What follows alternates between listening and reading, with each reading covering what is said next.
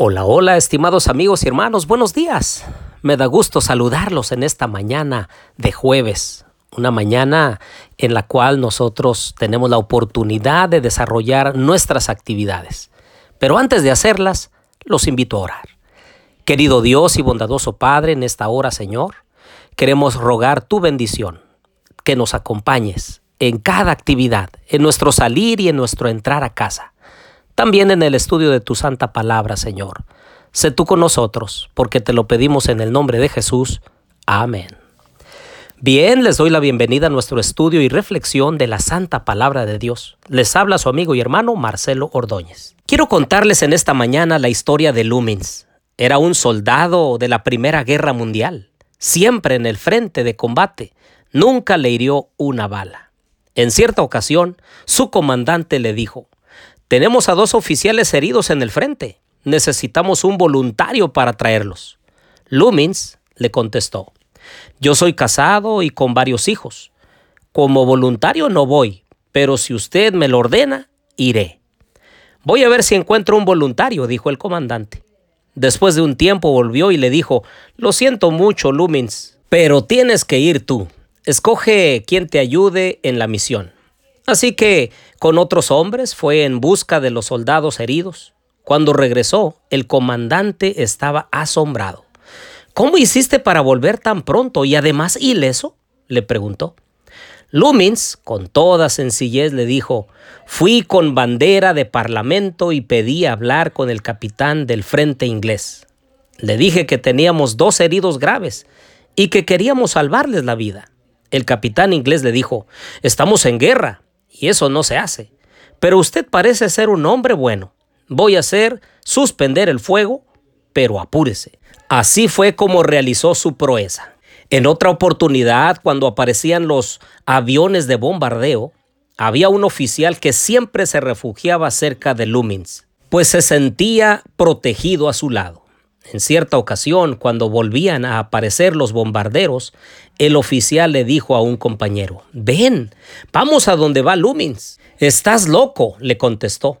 Yo no voy con ese para escucharlo orar.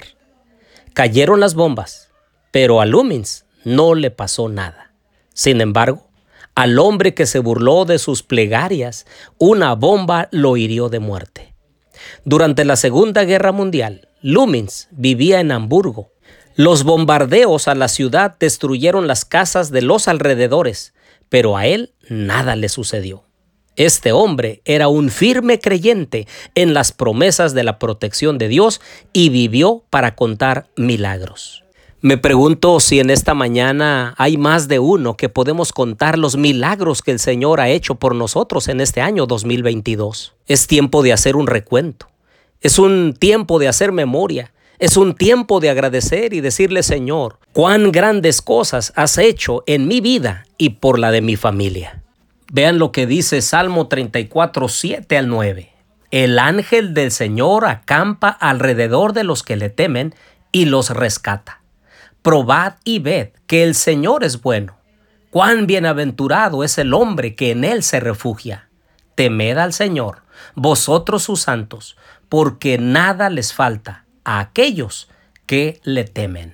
Así que si tú estás agradecido, querido amigo y hermano, te animo para que hables con el Señor en oración. Pero también debes seguir confiando junto conmigo en sus promesas, porque todo lo que el Señor promete, Él lo cumple. Hay una promesa muy grande que nos dice en Juan 3:16, y si me fuere, vendré otra vez y os tomaré a mí mismo para que donde yo esté, ustedes también estén. Queridos amigos y hermanos, muy pronto veremos a Jesús venir en gloria y majestad. Por lo pronto seamos agradecidos, sigamos confiando en sus promesas santas y veremos milagros en nuestra vida. Oremos. Querido Dios y bondadoso Padre, quiero pedirte por mis amigos y hermanos Señor, estamos casi por terminar ya este año 2022. Queremos agradecerte por todo lo que has hecho por nosotros. Gracias por tu cuidado y por tu protección. Gracias por permitirnos estar en donde ahora estamos, con nuestros amigos, con nuestra familia, con aquellos que nos aman. Ayúdanos, Señor, a rendirte el honor y la gloria. No permitas que nos apartemos de tu lado. Y tú, Señor, nunca te apartes de nosotros, porque te lo pedimos en el nombre de Jesús. Amén.